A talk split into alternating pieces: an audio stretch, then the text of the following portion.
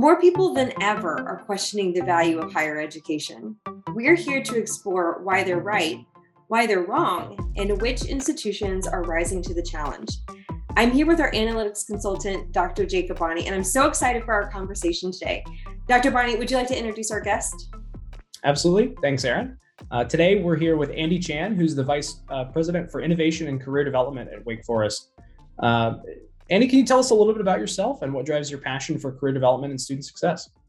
Sure. Um, thanks for having me. I'm really glad to be here, Aaron and Jacob. Um, so my my background basically is um, I had a career in business for about uh, 15 years, and then I um, took a job be, to become the head of the Career Center at Stanford Graduate School of Business in 2001. And uh, and then in 2009, I was recruited to become the vice president for personal and career development at Wake Forest University.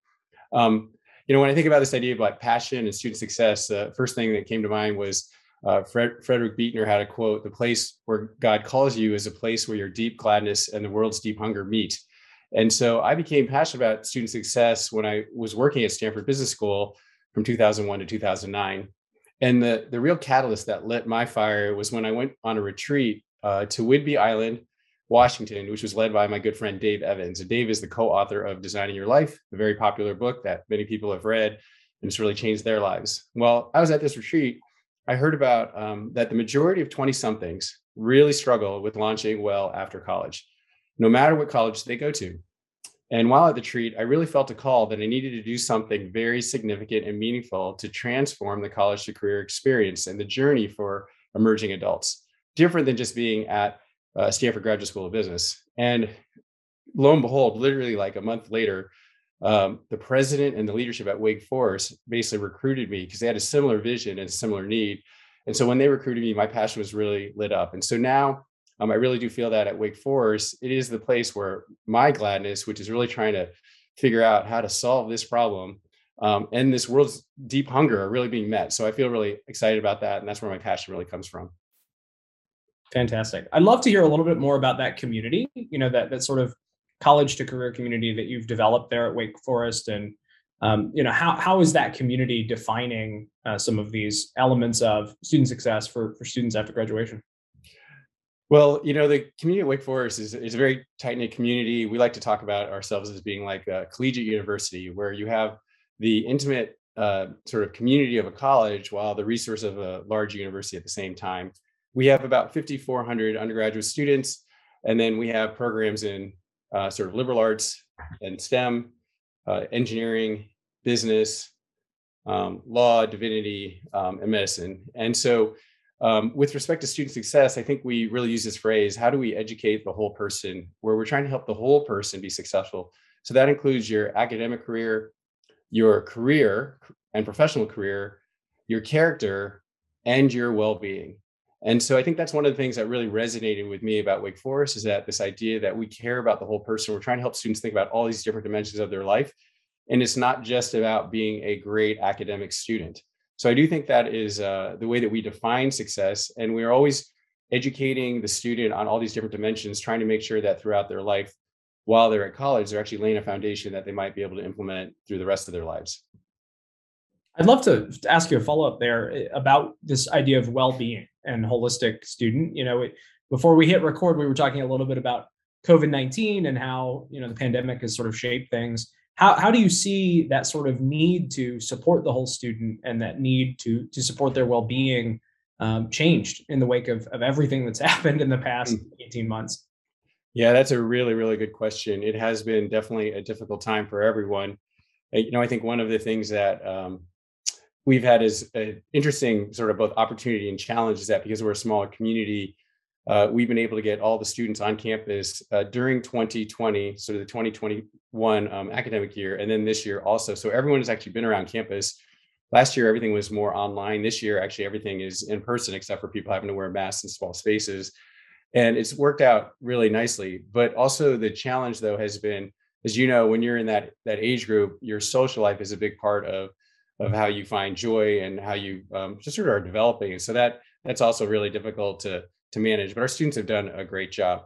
I think that um, you know one of the things that I think that is sort of always there, whether we were you know in COVID, post COVID, whatever, is that students in general, at least at our school, but I see this at all colleges, is that all students want to do really well. They're driven. They, they actually have almost a sense of over perfectionism. They actually want to be great at whatever they do. And they, they don't want to let themselves or their loved ones down. And so I do think that's one barrier to like holistic student success because people get, get really caught up in having to feel like, wow, if I don't get an A in everything, like I've failed. And so, so we really try to help students understand that's just not a necessarily a realistic expectation, but also not necessarily defining who you are or where you might go.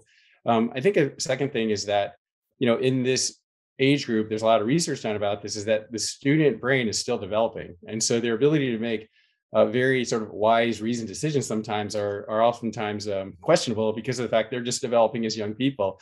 And so having a heart for students and recognizing that they're trying to develop, uh, and we as adults around them are trying to help them, having a lot of both graciousness, but also the sense that you know we're really trying to let them take ownership for their lives. That's actually really important. That uh, we as administrators, especially, we can't we can't control students. They actually have to figure things out on their own. Um, and the third is that I think we have this reality, which I think we all become to understand more than ever, is that there are students from different um, communities and families where they may not have had the same advantages or resources as others, and you actually have to figure out how to uh, make sure that you're making the uh, playing field equitable and reasonable for everyone. And so that takes a lot of time and investment and a lot of relationship building more than anything. I think students, uh, if they know you, they like you and they trust you. But if you uh, if you don't take the time to spend to get to know them, it can be difficult to do. So having a heart for students really leads to my next thought. Um, so at Stepping Blocks, we talk a lot about the disconnect between students and their career centers. And we've all heard the stats um, that nearly four in 10 stu- four in 10 college students have never visited their career center or used online career resources. Um, and one cause that we see of this disconnect is that universities aren't listening to their students. So, how at Wake Forest are you tapping into the student voice to help drive engagement?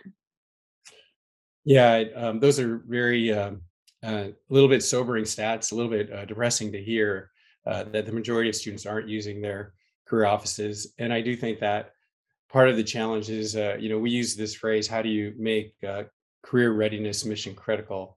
How do you make it part of the student experience so that the student experience when you first come in from, from when you're introduced to the school, orientation, the way the admissions portrays what the school provides, that the career readiness and career outcomes um, and resources that the student that the school provides are very visible and very important.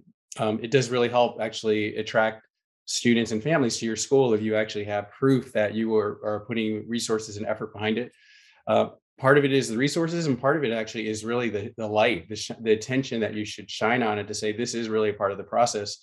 Because um, also, also in the process, sometimes it's that what students need to have is a high impact experience of a research experience or they need an internship experience or some type of connect me to the marketplace experience. So we do that early at Wake from the very first days they come to school. We talk about it a lot as part of the admissions process. And then when they wait, they get to school. So one of the number one things we do is we make sure all the students know that they have to have a handshake profile. And the reason why is that handshake allows us to be able to gather enough data about the student and a way to uh, customize the information we provide to them. So if a student, for example, says, I'm really interested in something that might be more in the arts, they want to get messaging about the arts. If what happens is the most the message they get is, oh, there's a bunch of accounting firms coming, they're going to immediately say, why should I come to your office? Because you're thinking that I want to do accounting. And so I know it seems like such a simple thing, but the students really pay attention. They make really quick judgments because they don't have a lot of time to decide what they're going to spend time on. So if you don't actually tailor your communications just like the way uh, Facebook or Instagram tailors communications to them or Netflix, um, they're sort of shocked thinking that the student obviously, the school doesn't obviously care about me given what my interests are. So we have to actually get that information. We also know what the majority of students over time at our school have gone to. So we actually set up uh, career pathways newsletters where they get information to let them know if you're interested in these big career pathways, here's what here's what you should be doing, and here's the kind of organizations who are hiring. Here's alumni you can talk to. So all of a sudden, students start to realize, wow, you are really for me. Um, so I do think that's a big part of the process. We also, through this handshake system, are able to gather information about which students are engaged and which ones are not. So for the students who are less engaged, we actually do other types of interventions and come up with new programming to really get to those students in new ways, oftentimes partnering with other students or student leaders or faculty members or staff members who know those students really well. So that is probably one of the biggest things that uh, you know a lot of schools have read about that uh, my friends Christine Cruz Vergara and Farouk Dey wrote about this idea of career communities that the career office has to be a bit more of a, a partner and educator to those communities about how those communities can get engaged as opposed to asking everyone to come to the career office so the more that the career office reaches out into the community, develops relationships, the more the students sort of see and are validated by others that the career process is legit and important, as opposed to uh, people being in the offices waiting for people to show up. And I, I, do think that's a little that's a big part of the way that the I think the role of how career office has to change is it has to be more we are a, we are a in the community type office, not a we sit in our office waiting for the community to come to us. I couldn't agree more. Um, you mentioned outcomes. Dr. Bonnie lives and breathes career outcomes. So, um, did you want to touch on that, Dr. Bonnie? Do you have any questions specifically regarding that? Yeah, I'd love to kind of get your thoughts on how you all are leveraging data uh, and, and, or disseminating, collecting data, um, and, and, perhaps internally, or if you have recommendations from from other uh, colleagues across the country. Sure, sure. So this is this is a really uh, big thing for us. Um, some of you may have read our recent paper, uh, Metrics and Outcomes That Matter. So Christine Cruz Vergara, uh, the head of education at Handshake, and I wrote this paper. And the reason why we wrote it is that we were really writing it to the leaders of higher education institutions, not just the career services leader. And what we were trying to do is say, if you, as the leader of the institution, ask your career team, as well as your academic leadership team, and probably thirdly, include your advancement fundraising leadership team, and you said in a room let's figure out what matrix metrics we want to gather together that actually we can figure out the strategies and the resources but you all can do this. Do not make it just on the career office leader do on their own. This is what really matters. So so we actually end up having uh, sort of four different major buckets there's actually uh, maybe a couple different processes one is while the student is in school the second is sort of the at graduation numbers and then there's alumni numbers and they, they fall into these uh, maybe four different sort of buckets. One is student engagement. What are they actually doing? The second is student career readiness. What are they actually learning when it comes to being career ready? The third is um, their actual outcome, internship, research. What are they doing while they're in school, as well as an outcome later? And then finally, um, their social capital. What are the ways that you are actually doing things to help them build a network uh, with the assistance of the school, not just not just because you just sent them to LinkedIn to figure out themselves. And so if if the school is thinking about those different buckets where those three teams academic career and uh, advancement slash alumni work together it could be very very powerful so that's that's essentially how we think about things at wake forest um, and so what we've done is is we can through as i mentioned handshake earlier we can actually take that data and merge it with the registrar data um, uh, the demographics of every student into microsoft power bi and have dash data dashboards basically on every student or every student group so we can see what's going on with different populations with respect to engagement and outcomes. Um, the other thing that we're doing is we've developed a career readiness model. We call it the Ready Seven model. You can find it on our website. And we actually have surveys that we give to the students where we're asking them to tell us about their career readiness confidence level.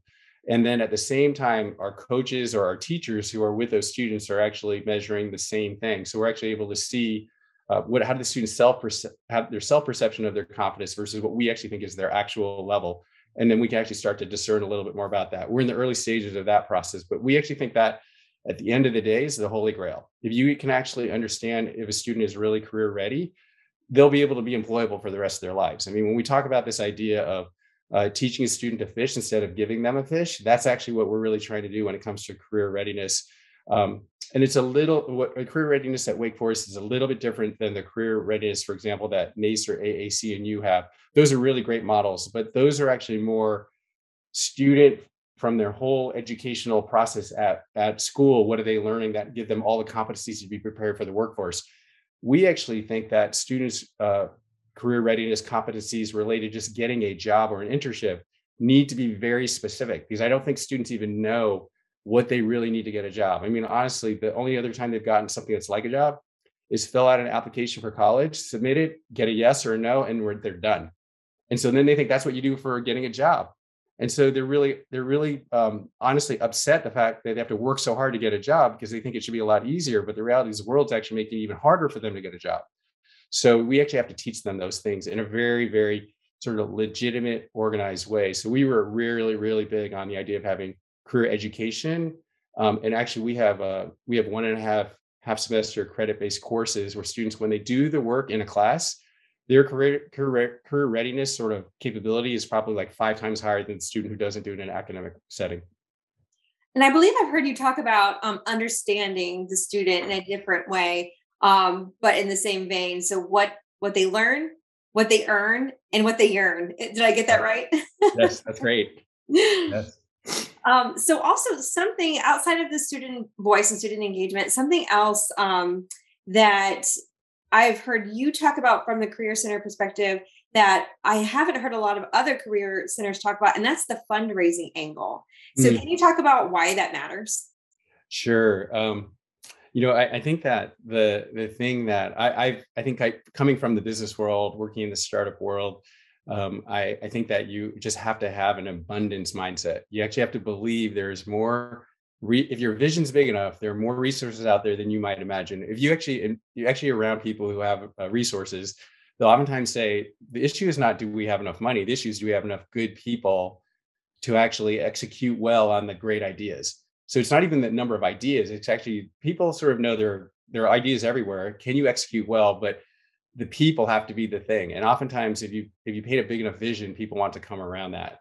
So one of the things that I found in my time in higher ed is that um, a lot of times people, there's a lot of needs around the university. So someone at the leadership level has to decide this is important enough that if we can get people to fund it, um, we want to do that. Because I actually think there are a lot of people. I mean, uh, you've you know I talked a little bit about the the whole thing when I did the career services must die TEDx talk. It really hit a chord in a lot of people because the very beginning of the talk, what I say is that you can hear all these alumni out there rumbling about the fact that why didn't my school help me better to prepare for the workforce? Like, what was that all about? Like, we know fundamentally that, as you just said with the stat earlier, more than half of the people who went to college never went to their career office. So they don't even think that the school cared about what they did after college.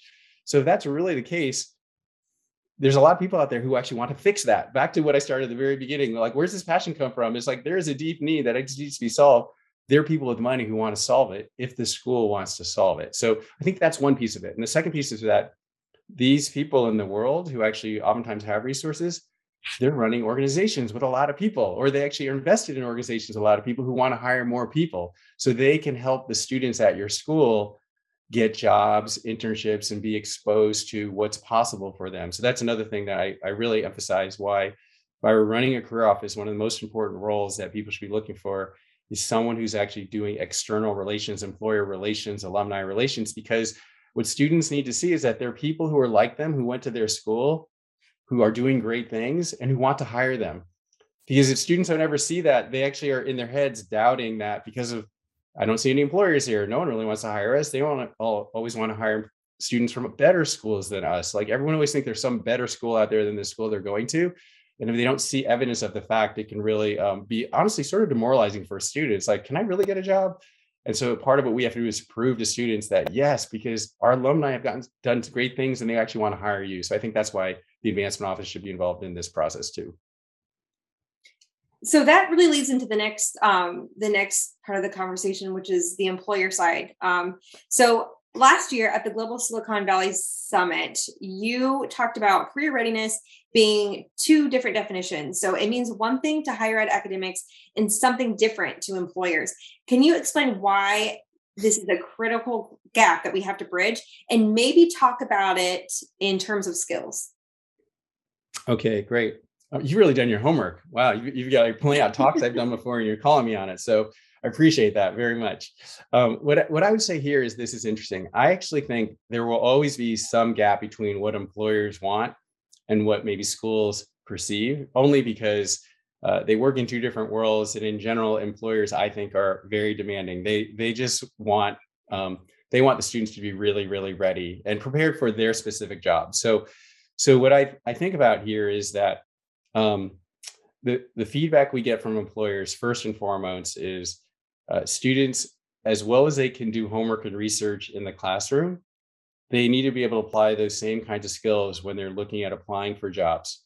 And what happens is oftentimes students don't do the full amount of research that they should to know actually what exactly am I applying for? What is this company about? So a lot of times, you know, when companies say, why do you want to work at our company? The students will make up some answer that isn't really right on. And so the company's like, what's that about? Like you came to, to do an interview. And I do think there is this gap that happens from that standpoint. I think the second point is that there's a translation of the skills you might learn in the classroom that oftentimes aren't tra- or on college campuses that aren't translated well when they actually do their resumes and interviews um, um, live. And so that is actually another reason why um, this idea that being able to have students all go through an educational process to understand how do you take what has been historically what was my responsibility on a job and turn it into what was my accomplishment in the job. What was it the impact that i made in the job and how do i talk about that in a quantifiable way? Most students when we show them the difference like if you're an ra a resident advisor what you did where you just ran events and you you know you mentored people but you actually over here had responsibility for a certain number of people with a certain amount of budget and you you manage the risk out of you know making sure bad things didn't happen in, in that dorm that's a totally different way of talking about the work that you did and so students need to have some way to have the time to translate and practice can I say those things? Is that really okay? And I do think that, you know, this, the small five to 10% who actually sort of figured that out, oftentimes those are people who they grew up in homes where their families talked about business all the time. So they actually actually know how to do that. Everyone else has no idea. So I do think that is that is probably the biggest thing. I will say that one other thing that that is getting more clear is that uh, we have we have a big process where we try to help students understand uh, your goal is actually to figure out how to look at a lot of options in front of you and to explore what the possibilities are before you narrow down to this is the one thing. In fact, almost don't narrow down to the one thing. That's a lot about the principles within designing your life is what are all the possibilities and go explore those things and talk to people who do those things so you actually know what you're really getting yourself into. I do think that that's another part of the process that is can be challenging is if you don't if you don't make this something you sort of do over your four years over and over again but you try to just trying to get to one thing. Because um, as you know you're growing i mentioned earlier students are growing a lot they're changing a lot they're learning a lot. So so we need to try to figure out how to keep that sort of spigot open. The, the the other thing about is that once you then get to i know i want this type of role. So i think in the world today there's some basic skills that a lot of people are looking for. Beyond being a great communicator um, the other one is being a very, very good writer. I actually think people need to be very good in their written, written skills. That actually is sort of a lost art, honestly, um, even for college students. Um, another thing is that uh, Excel skills are actually really almost expected baseline, and a lot of schools don't really teach students Excel skills. There are a lot of students who are intimidated by actually how to use Excel, which should not be the case. Um, and I think there's a lot around sort of just data literacy and um, tech literacy. So it doesn't mean you have to be a programmer, but you can't be afraid to talk about what is what can technology do and and what are what are sort of the aspects of that. So I do think there's a, a new world emerging where students can actually get like short um, short course certificates of some kind that will help them get these lit, get this literacy. The challenge will be how do you get that to students if again it's not credit based. So again, will it always end up being then the 10% who are really driven do all that stuff and everyone else doesn't really do it. So again, it continues to keep that divide between them. I do think that schools and other vendors are trying to figure out how do we actually close that divide. The big benefit though is that I do think after college, there's so many different options on how people can keep learning at low cost ways that are not going back to two years out of school, graduate program, get a big degree, but it could be literally a two month certificate program that move you along the pathway that I think is very hopeful for the future of um, sort of lifelong learning and professional development for adults. Thank you. I wanted to ask, just sort of in in, in summary, uh, you touched on a lot of, of components in there that you know are, are some of the barriers to student success and, and career success. Is there anything else that you can think of that sort of stands in the way of, of that progress? And perhaps, you know, what is Wake Forest doing to to respond to that and, and move the needle? So, you know, so one of the things that for us is, you know, I've, I've I've really talked about if you can find a way to make it academic or near academic, that really can help. And so we have these career courses that we do at Wake Forest, but we can't get them to every student um, in a class every single year just because we we have in-person classes. We keep this class sizes small, and so there are a lot of there's a lot more demand than there is actually supply classes one of the things that we did recently is we engaged with kaplan uh, university partners to create a product called kaplan career core which takes the content from our courses and makes them into asynchronous modules. And as a result we're we have the ability now to offer the career course content to all of our students that we didn't weren't able to do before. And that too will help us again scale. Also for us we were able to do it in partnership with them where um, it was one where we didn't we didn't have the expertise to do it on our own. So actually partnering with someone was actually a really smart thing for us the other thing i mentioned to you earlier is that part of the reason why i even felt a call to come to wake forest not only is it a beautiful place beautiful school beautiful people love it but is that the president said andy i really feel like we can do something to help become a model in higher ed to help make it better this is one of those ways is that we can share the IP that we've created in this career course with our very talented professor, Heidi Robinson, and share it to a lot of other people. So we have schools like University of Arizona, University of Montana, Adelphi, Florida International, Point Loma that are all starting to implement the this product. So what people are able to do is use our career course modules asynchronous for all their students. Many of these schools are uh, much bigger than Wake Forest, you know, 34,000 students. And then on top of it, that Kaplan has the ability to have um, remote career advisors that that are really specialized in, in very highly popular, uh, high demand areas. So if those schools don't have experts in those areas, the students can actually meet with these career advisors to get more information on how to maybe get jobs in areas that they wouldn't have gotten otherwise. So that that for me is really uh, I'm excited because you know the motto at Wake Forest is pro humanitate like how do we honestly help and serve humanity and I feel like this is one of our ways to actually help the world of higher ed and, and students who are very different students at Wake Forest to have access to our knowledge and our expertise, but hopefully help them become more career ready. So, so that is one thing that I think about that a barrier we, we're overcoming right right now for sure.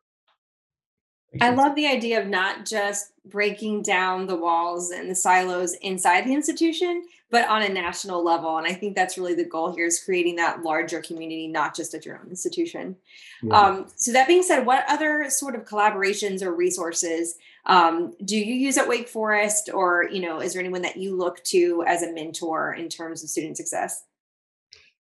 Um, you know, it's very fun. We were just talking on the call. I, I, I can't think of anyone per se necessarily uh, in the mentor realm, but I will say in terms of really uh, forward-thinking people, I, I do think of um, you know the team at Handshake led by Garrett Lord and and my friend Christine Cruz Vergara. Like she's really pushing the envelope. Um, I have uh, some friends at Strata who are doing some amazing research that we're trying to figure out how to measure alumni outcomes a new kind of way.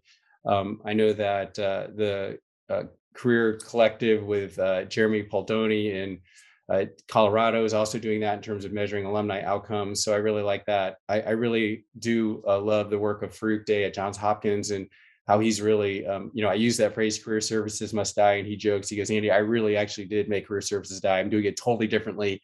And I really respect his innovativeness. Um, and I've one, you know, other friend is uh, Brandon Grimmett at Loyola Marymount. Like he's just very committed to how do we make uh, diversity, equity, inclusion really genuine at a university, and he's really pushing that. And so there are a lot of people in our space who are all doing very innovative and interesting things. Um, and I really am just excited about what's happening. Um, I really love actually, you know, you and I were talking about the fact that you know your product is one that's designed to really use data to help students make better decisions and everyone knows when you start talking about data in higher ed that georgia state is like the leader in that area and so I, I really like to observe and watch um, how they do what they do. What's very challenging with every school is every school has a certain set of like resources and philosophy about how they've done things. And so oftentimes they can't actually totally shift that to something new, but we can all learn from each other. And I do think that's uh, that's what's fun I, again about this um, this uh, new Kaplan Career Core product. The the new schools who are in there, all schools that I I didn't know all that well, but we're getting to know each other well and seeing new innovative ways that they're trying to implement uh, to get to career readiness for all students. And so um, it's fun to be able to do it in collaboration with others. Andy, I'd love to hear if you've got any wins or, or success stories uh, that you'd like to share about all the exciting things happening at Wake Forest. Thanks, Jacob. Yeah, we, we're very excited by what we've been able to do at Wake Forest over these years.